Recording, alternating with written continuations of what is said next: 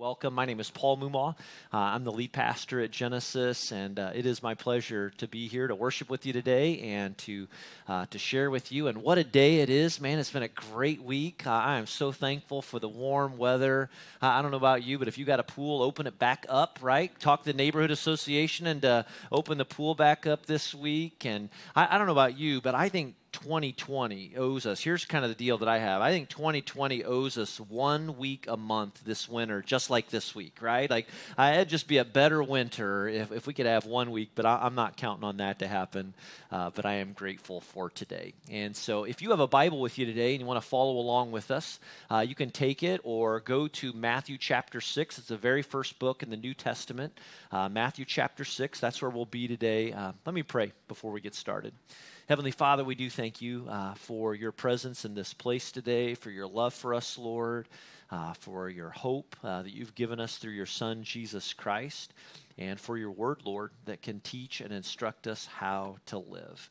And Father, we know that you are here in this place with us. We want to give you the glory and praise, and now we want to be good listeners uh, to what it is that you might want to speak to us, to give to us today, and not only hear it, but then act on it and apply it to our lives. And so use this time, Lord, uh, however you would choose, speak through me. And it's in Jesus' name that we pray. Amen. Well, we are a couple of weeks removed from fall break, and I know that every school district is a little different, uh, or your homeschool environment is a uh, may have different timing, different plans when it comes to fall break. In Noblesville, where I live and where my kids go, we get two weeks off uh, of fall break, and so I remember seeing all sorts of pictures on social media of all the different places, people from our church, uh, some friends outside of the church, uh, just the places, adventures you are taking over fall break, and whether that would would be uh, those long national park road trips that you've seen people take, whether it be this summer or, or fall break to cabins in the mountain, to the, to the beach getaways, you know, for a week or something, a little bit of everything because we had a son, a high school son, who was running cross country all through the month of October, we weren't able to get away this year. So we planned one of those Indiana staycations, right? That's what we call it. We call it a staycation. Uh, lots of time outside, getting to different parks, ate at some fun places, uh, visited the grandparents, but no fall break staycation would be complete without a visit to, brace yourself for this, the world's largest ball of paint.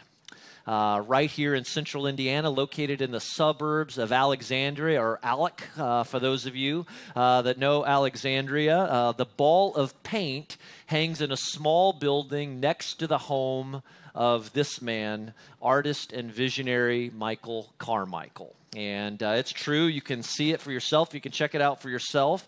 Uh, I know you're probably wondering how, um, why would you have a ball of paint like this? It gets better. It's over 27,000 layers of paint, all right, all on top of one another. Mr. Carmichael started this back in 1977 with a hook and a baseball uh, that he started painting. And over the years, again, since 1977, 40 years now later, he's been adding to this his family and thousands of visitors uh, like our family. Has anybody been there, by the way? Anybody in the room? No, what? Come on, what? Come on. I mean, I, I thought every one of us uh, from Indiana uh, would have done something like this, but uh, ha- have contributed, you know, through their painting. Because if you go, you can add a layer of paint to it, to this obsessive orb, uh, as they refer to. Today, it's over 14 feet in circumference and weighs in at a nifty two and a half tons, all right, hanging in this small building. You can find them on the web. You can arrange your visit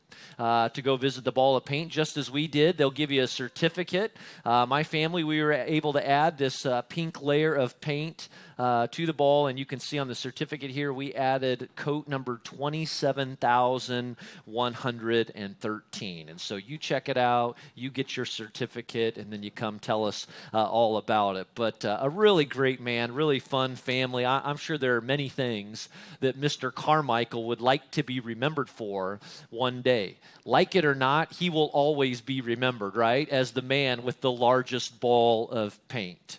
But the fact is this we're all going to be remembered for something. All right, you and I, you're, you're going to be remembered by something uh, by, from the people that lived the closest to you in your life, watched you day in and day out. Do you know what the disciples found most interesting about Jesus? Uh, and I'm sure it was a number of things, but one of the things that fascinated them the most was something about the way that he prayed. And in fact, in Luke chapter 11, verse 1, the disciples asked him just that. They, they were like, Lord, teach us to pray. Uh, we want to pray like you. Um, and if you think about it, of all the things that they saw Jesus do, they never asked him, Lord, teach us how, how, to preach like you. At least we're not aware of it. They didn't ask him, Lord, teach us how to walk on the water like you or how to heal people like you, but Lord, teach us how to pray. I mean, they recognized something. There was something unique. There was something special about the way that Jesus prayed. And they must have realized that his ability to make decisions, to, to navigate the day to day of life, the way he loved people, and even his deep connection with God was all a part and tied to the way that he prayed. And because they made it their goal to be like him, and because they wanted to model every aspect of their life around him, they knew they must learn how to pray the way that Jesus prayed. Tim Keller is a great writer, uh, pastor, and he gets at the heart of what I think the disciples knew and understood uh, in asking this request. And he says this uh, about prayer in his book titled Prayer. Tim Keller writes, You know, prayer is simply the key to everything we need to do and be in life. He insists we must learn to pray. We have to learn how to pray. And I think Jesus realized that, and obviously the disciples are going to discover that too. The disciples knew they had to learn how to pray, they knew they weren't going to make it without it. And, and here's what I wonder Here, here's what I think I, I think that for most of us, we'd like to be able to say that we pray.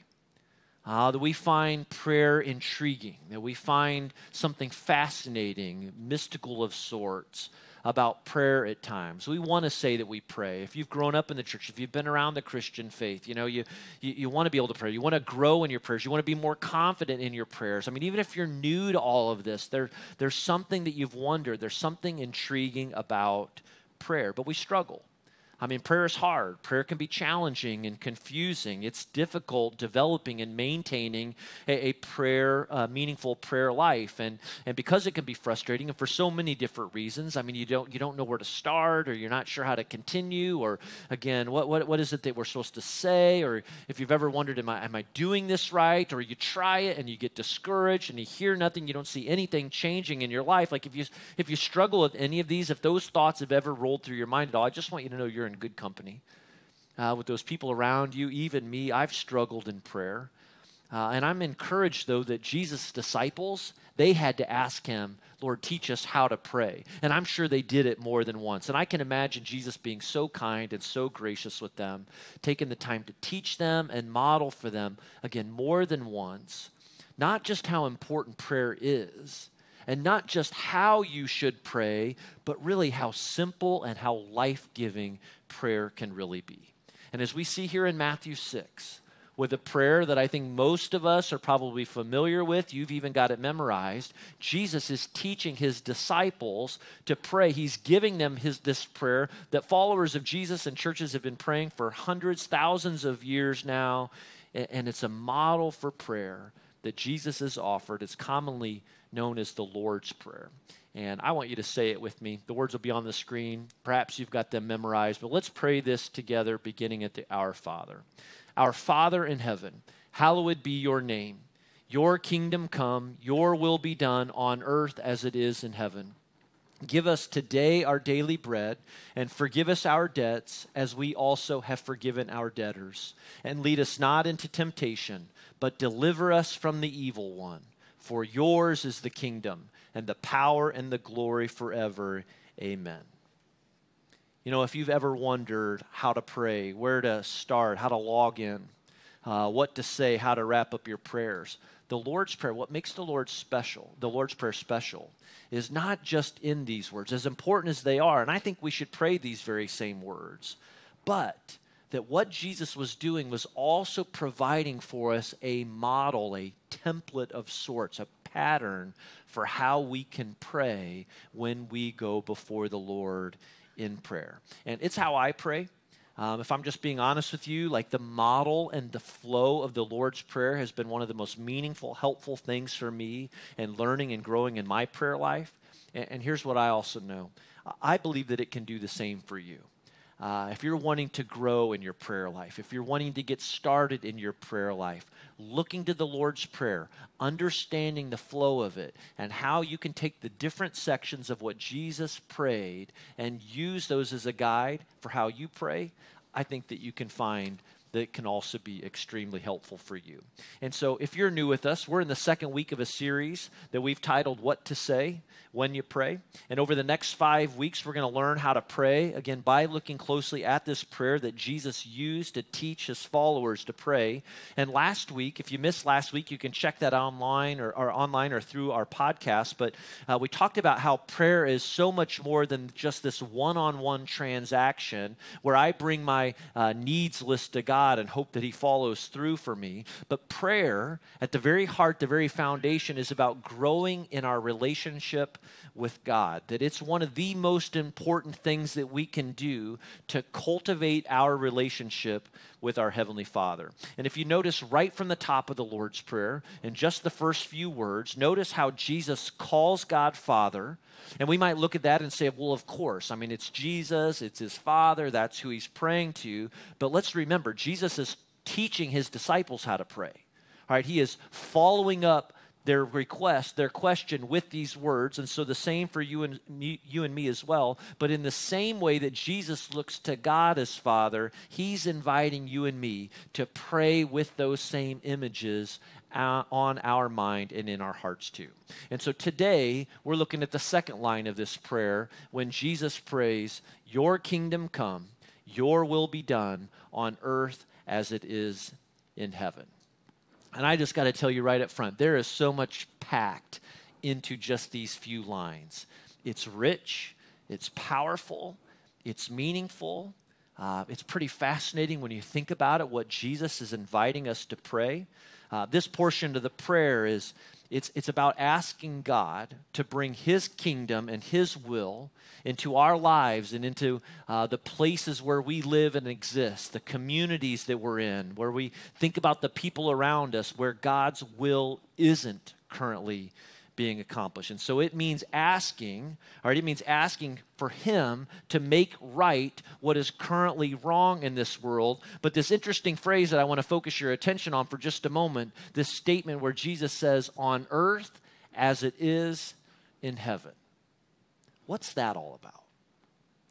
What's Jesus getting at when he says that we want to pray on earth as it is in heaven? And if you look at it this way, if earth is where we are, and heaven is where God is, what does it mean that we want what is happening in heaven to be accomplished on earth too? To better explain that, I want to do something a little different today. I want to show you a clip, a six minute clip uh, from a group of people known as the Bible Project. And you might be familiar with some of their works. This is a clip, it's about six minutes long. So settle in grab some popcorn if you've got some near you, take some good notes. I think you'll find this to be helpful. Check this out. So, in the Bible, the ideas of heaven and earth are ways of talking about God's space and our space. So, I understand our space really well. We live here, there's trees, rivers, mountains. But my understanding of God's space gets a little fuzzy. And what we do get in the Bible are images trying to help us grasp God's space, which is basically inconceivable to us. So these are two very different types of spaces. Yes, they're they're different in their nature, but here's what's really interesting is that in the Bible these are not always separate spaces. So think of heaven and earth as like different dimensions that can overlap in the same exact space. So we talk a lot about going to heaven after we die, but this idea of heaven and earth overlapping, we don't talk a lot about that. Which is kind of crazy because the union of heaven and earth is what the story of the Bible is all about. How they were once fully united and then driven apart, and about how God is bringing them back together once again. So let's go back to the beginning where heaven and earth they're completely overlapping yeah this is what uh, the bible's description of the garden of eden is all about it's a place where god and humanity dwelt together perfectly no separation and, and humans then partner with God in building a flourishing, beautiful world and so on. But as humans, we wanted to do things a different way. We wanted God out and we wanted to create a world apart from him. Yeah, so we have these two spaces now. And the Bible actually uses lots of different kinds of words and phrases to refer to these two spaces to make a, a clear distinction. So you've said that these spaces can overlap, though. So explain how that works. Yeah, this is where we have to start talking about temples. Because in the biblical world, you experience God's presence by going to a temple. That's where heaven and earth uh, overlap. Now, there are two types of temples described in the Bible. One is a tabernacle, basically a tent that was built by Moses, and the other was this massive building made by Solomon. And these temples were decorated with fruit trees and flowers and images of angels and all kinds of gold and jewels and so on. And these are designed to make you feel like you're going back to the garden. And at the center of the temple was a place called the Holy of Holies, which was like the hot spot of God's presence. Now we can go and be with God again. But not so fast, because the temple also creates a problem. So God's space is full of his presence and goodness and justice and beauty, but human space is full of sin and injustice and the ugliness that results. So, how do these spaces overlap if they're so different and they're in conflict with each other? This was resolved through animal sacrifice. Yeah, that's kind of weird. What do animal sacrifices have to do with this? Yeah, the, the idea is this animal sacrifices somehow they absorb the sin when the animal dies in your place. And it creates a clean space, so to speak, where you are now free to enter into the temple and be in God's presence. Okay, so if I'm an Israelite and I live in Jerusalem, I might be able to be in God's presence. But you said the story of the Bible is all of heaven and earth reuniting. Right. So we have to keep going in the story where we come to Jesus in the New Testament. And in the Gospel of John, we hear this claim that God became human in Jesus and made his dwelling among us. Now, this word dwelling is really curious. It, literally, it means he set up a tabernacle among us. And so, what John is claiming right here is that Jesus is a temple. He is now the place where heaven and earth overlap. What's interesting about Jesus is that he isn't staying in this safe, clean space. He's running around hanging out with sinners. He's healing people of their sicknesses and forgiving people of their sins. He's basically creating little pockets of heaven where people can be in God's presence, but he's doing it out there in the middle of the world of sin and death. And he keeps telling everyone that the kingdom of heaven is at hand. And he even told his followers to pray regularly that God's kingdom come and that his will be done here on earth just as it is in heaven. But a lot of people are threatened by Jesus and they kill him, which seems to spoil this whole plan to reunite heaven and earth. But we, we have to go back to a scene earlier on in Jesus' story where John the Baptist saw Jesus and said, Behold, this is the Lamb of God who takes away the sin of the world. So Jesus isn't just talked about as being a temple, he's also talked about as being the temple sacrifice. Yeah, so so the cross is now the place where Jesus absorbs sin to create a clean space that is not limited like animal sacrifices. Jesus' sacrifice has the power to keep spreading and spreading and reuniting more and more of heaven and earth. And this is all really great, but it leaves one big question in my mind, which is what happens when I die? Don't I just fly over to God's space to be with Jesus. Yeah, so a few times in the New Testament, we learn that Christians will be with Jesus in heaven after they die, but that is not the focus of the Bible story. The focus is on how heaven and earth are being reunited through Jesus and will be completely brought together one day when he returns. So in the book of Revelation, we get this beautiful image of the Garden of Eden, now in the form of a city, coming to end the age of sin and death by redeeming all of human history in a renewed creation. And God's space and human space completely overlap once again. You can check out this video and so many other videos like it at thebibleproject.com. It really is a great resource because not only do they create illustrations, visuals like these on these types of subjects, but I believe they have done one for every book of the Bible that gives you a glimpse and kind of an overview of really what's happening, how does this apply uh, to the story of God. And so it's a great study resource. Check it out. I realize there's a ton packed in to just those six minutes. And maybe even as you were watching it, it was helping to put some pieces together for you. But what I want you to see, what I want you to see again, is this idea of two spaces that if earth is where we are and heaven is where God is, again, what, is G- what does Jesus mean when he says praying that we want what's happening in heaven to be done here on earth? And the last question they addressed in the video is what happens when you die? And you saw that guy a couple of times swan diving uh, from earth into heaven. Appreciate their humor there. And I'm so glad they included that because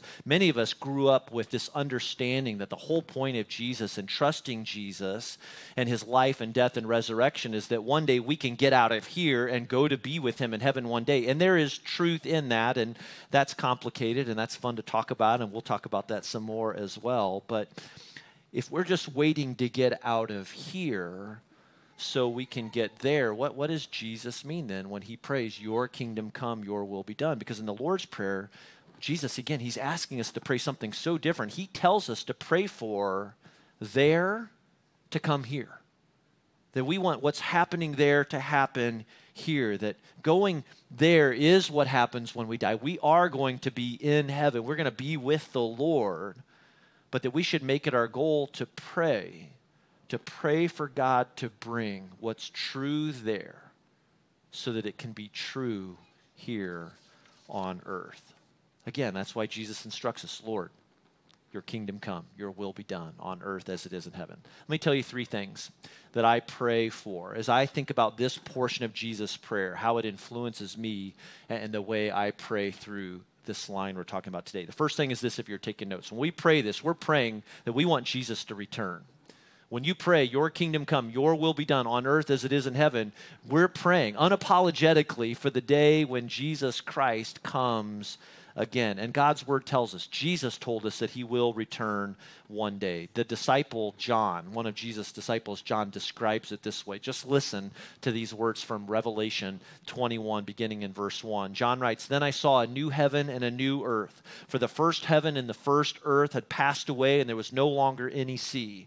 I saw the holy city, the new Jerusalem, coming down out of heaven from God, prepared as a bride beautifully dressed for her husband. And I heard a loud voice from the throne saying, Look, God's dwelling place is now among the people, and he will dwell with them. They will be his people, and God himself will be their God. And listen to what he is going to do. He will wipe every tear from their eyes. No more death, no more pain, no more suffering, mourning, or crying, for the old order of things has passed away. And then John writes, He who was seated on the throne is saying, I am making everything new.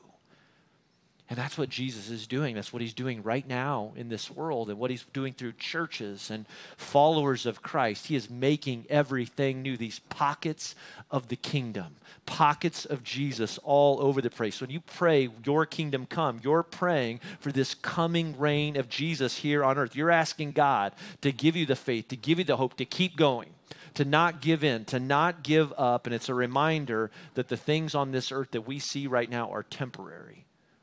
This pain, this struggle is temporary. It's not going to be long now. Jesus is coming again. And the most important question you can answer for your life is what, what will you do? What have you done with Jesus? Like, can you confidently say that you have trusted Jesus Christ as your Lord and Savior? Like, that's the only question that's going to matter the day that he returns. But there's something else we acknowledge and that we pray for and should pray for as we pray through this line of the Lord's Prayer. And that is that, secondly, we want God to work through our church. And when I say that, I'm talking about the capital C church. So that's the church all across the world that, is, that are helping people find their way back to God. But very specifically, uh, it's Genesis Church. Uh, we are praying for God to use Genesis Church because we recognize that we have a, an incredibly important role to play as we wait for Jesus to return. I mean, we when we pray this, what we're saying is that we're acknowledging that we want God to use our church and to give us influence in this community so that we can be a source of light and hope in this very dark world, especially right now. Like right now, it is, it is so important. It's so critically important that we recognize our role because with all of this hurt and all of the confusion and anger and uncertainty, I mean, now more than ever, we got to see that we have an important role to play. And I believe that God wants to use our church. I believe that He wants to use Genesis in even greater ways to, to, to help spread the news, the good news of Jesus Christ, so that others may know Him. Just for a moment, that's why we launched our Greater campaign. Our our greater initiative. That's what greater is all about. We want to make the name of Jesus greater in our world by making disciples. All right, we want to reach our cities. Okay, we want to help change the world that we're living in. We had no idea a year ago, we had no idea that this pandemic was on its way, but God knew. He knew. He knew it was before us. And let me just encourage you that just because things are a little upside down right now, just because things are confusing or different here at church, at work, at school, you know, just anything you've got going on in life, our assignment does not change. In fact, I think it becomes even greater all right, even more important is we want Jesus Christ to be greater in our lives so that he can be greater in our kingdom, uh, in this community as well. And that means we've got to stay focused, all right, we've got to stay on mission, all right, we want God's kingdom to come through us. I, I like the way that teacher Brad Gray describes this line in the Lord's Prayer. He says, here's what it means it's the rule and reign of God advancing here on earth, bringing healing and wholeness by chasing out the chaos or pushing out the dark, the the sin and the death that has corrupted God's good world. And the incredible thing is that God has invited us to play a part, to play a role in his kingdom work by making disciples, by giving generously to things like love your neighbor, by loving the people, loving the people in your connection groups, loving the people that God has put in your life, people in our church family and outside of this church family. We want God, when we say this, when we pray this, we are just praying that we want God to work through our church for His glory and the good of others. One more thing to consider when you pray this line, this part of the prayer, and that is that we want God to rule over our lives as well. We want to pray this in a very personal, individual way. Again, Psalm 115 describes God's space as, as heaven. All right, he, the, the Psalm 115 says, The highest heavens belong to the Lord, but the earth he has given to all of humankind. And so, in praying, Your kingdom come, Your will be done on earth as it is in heaven, we're praying for God's will to be done on earth and for God to use Genesis Church. But this is so important that we recognize this. In order for His kingdom to come through our church, it's going to have to come through your lives and my life together. This is a very individual thing. I mean, he, He's not going to do more through our church if we don't first allow Him to do more in our lives. It's about surrendering, it's about trusting every part of who we are to Him. And so we have to daily surrender. We have to lay down our lives, our little kingdoms, if you would, before Him. Because when I pray this line, I'm reminded that there are so many kingdoms, so many smaller, less important kingdoms that we are constantly invited and tempted to give our lives to. Like there's the kingdom of work uh, there's, there's the kingdom of, of family. There's the kingdom of accumulation. There's the kingdom of pleasure. There's the, the kingdom of leisure. All these things that are constantly fighting for our attention and for our resources. But in order for God to rule and in order God, for God to reign in my life, I'm, I have to stop investing in my own little personal kingdom, all right, that, that is just serving myself and instead join God at work and join God at work in his kingdom. And that's why our church, we love the title Kingdom Worker. You've heard us talk about that before. We're, we're believing and trusting that every single one of us is called to be a kingdom worker. A kingdom worker is just someone who believes and understands that they've got a role to play in bringing God's kingdom to this earth and helping people find their way back to God. And so when you surrender your life to that, when you raise your hand and say, you know what, I want to be a kingdom worker, I want to live with greater purpose in this world, you're believing that your workplace isn't just where you go to get ahead, it's not where you go just to make money, but you're believing and saying, this is my mission field. And I, am even praying that God, let your kingdom come to where I work, to this place, and to everyone that I have influence with. Uh, it, it's believing that your school isn't just where you go to spend time or to, to learn something new or to be the smartest in your class. It's, it's a place where you go, your school, your influence, to share the hope that you've experienced, the grace you've encountered in your life. You're praying and believing that, God, I want what you've done in my life to be accomplished in this school and the people that you've brought and put around my life. It's true of your home. You know, the neighbors that God has put around you. You know, when you're living as a kingdom worker, you're believing and trusting that your place where you live is your place where you are called to serve, to help bring God's kingdom so that it can be on earth as it is in heaven. As I mentioned earlier, uh, Steve talked about last week too, like the Lord's Prayer has been extremely helpful uh, in my own personal prayer life. I, I, use the outline of the Lord's Prayer uh, whenever I spend time in prayer. And for, uh, for me, uh, I like to start my day in prayer. I mean, if I'm doing my day right, all right, I'm, I'm going to start in prayer with the Lord, and, and I use a prayer journal. I find that writing out my prayers has been extremely helpful. It helps me to stay focused. Uh, it helps me to slow down. I, I, don't write every word that I'm praying, but just even using keywords and bullets uh, has been so beneficial for me in my prayer life. And I begin my prayers thinking about Father in heaven. All right, thinking about Father in heaven. And I'll, I'll even write, you know, good morning, Father. Uh, it's good to be in your presence today. And this is where I just open up and try and understand who God is and his relationship with me about it. It's getting my mind centered around this relationship that God wants to have with me. But then when I arrive at this next portion of the prayer, your kingdom come, that's when I pray for things like our church.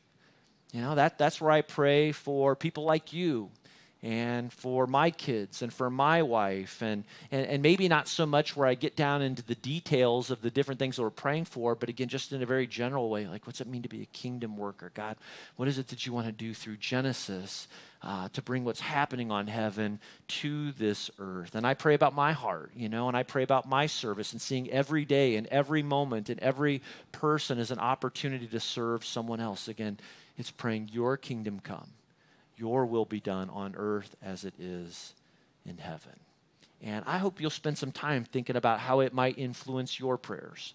And maybe you've got some questions about that and would love to dialogue more, whether it be with a staff member or uh, somebody that invited you or a connection group member. Do just that. I know that we have some connection groups that are meeting right now. Be a great thing to talk about. Like, how do you pray out these words? They probably change every day. But this idea of your kingdom come your will be done on earth as it is in heaven. Here's the really great thing about Jesus' words He didn't just give them, He didn't just teach them, but, but He lived them out too every single day of His life. And I can't help but think about the Garden of Gethsemane. Uh, and just the final hours of Jesus' life, and knowing what was ahead, Jesus poured out his heart before his Father in heaven, asking if there's another way, some other way other than the cross, and realizing that there was no other way. What did Jesus pray? What did he say? Not my will, but your will be done. You know, again, on earth as it is in heaven. And then Jesus went out and he backed up those words by giving his life on the cross. He gave his life for us. And he's invited us at the same time to lay down our lives and our will for him and for something greater because his kingdom is coming and Jesus is going to return. All right, and we want to be a part of the work of on earth as it is in heaven. Here's what we're going to do today to wrap up. Last week we just spent some moments in quiet praying together, thinking about Jesus or God, excuse me, as our Father in heaven. Today, I want to think more about those words, your kingdom come, your will be done, and what they mean for our church all right, what they mean specifically for our church family. And last week, if you were here, you might have received a handout just entitled Four Prayers for Genesis Church. We'll have them here on the screen. If you don't have that handout, I'm sure we've got copies at the Info Hub. We've also put it on the app. But as we are asking you to pray with us each day, over the course of this series, one of the things that I'd love to ask you to pray too is would you be willing to pray these prayers uh, some prayers that our staff worked on together as a way of saying we want the Lord's kingdom to come and we want him to come through Genesis to be a part of Genesis' great work. And so we're praying these four prayers together. Just to briefly outline them for you, we are praying for God to ignite a passion in each of us for helping people find their way back to God. Uh, we are praying that God would give us wisdom to discern his will for our church. We are praying and believing that God can help us abide and obey with courage and boldness. And we are praying and asking for God to teach us to have compassion, to love, and to serve others well. And so here's what I'm going to ask you to do. We're going to take just a minute, but would you pick one of these? And just where you're seated right now, would you pray that? Uh, just pray that. Pray that for your life. Pray that for our church family. You pick one. We'll cover all these together, hopefully, even for those of you that are watching at home. But let's just spend a minute or so in silence and let's go before the Lord and pray these things together.